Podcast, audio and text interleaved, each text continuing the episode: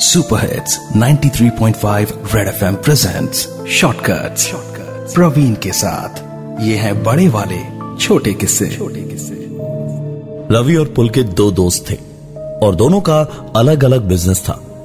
पर दोनों के घर रिटर्न करने का टाइम सेम दोनों रात को कांदीवली से ट्रेन पकड़ते और लोअर परेल तक जाते। रात के वक्त ट्रेन में ताश खेलते खेलते जाते। तो कब वक्त निकल जाता पता ही नहीं चलता। आज उनका खेल अधूरा ही रह गया था।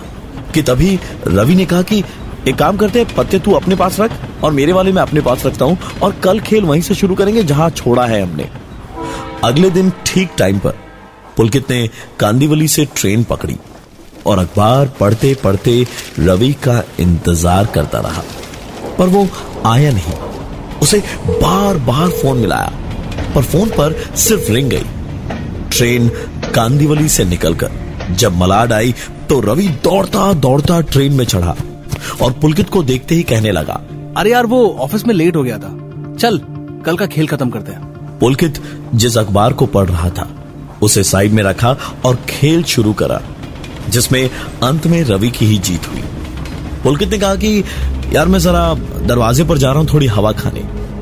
और कुछ देर के बाद रवि ने जब पलट कर देखा तो पुलकित न दरवाजे पर था और ना ही डब्बे में कहीं। और सामने पड़े अखबार पर, उसके ताश के पत्तों के नीचे एक खबर छपी थी, जिसमें ज़िक्र था पुलकित का।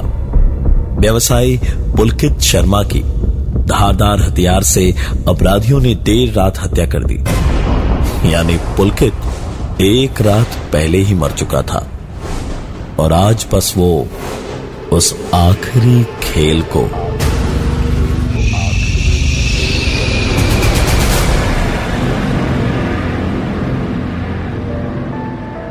Super hits 93.5 red FM presents shortcuts Praveen के साथ। ये है बड़े वाले छोटे किस्से। छोटे किस्से।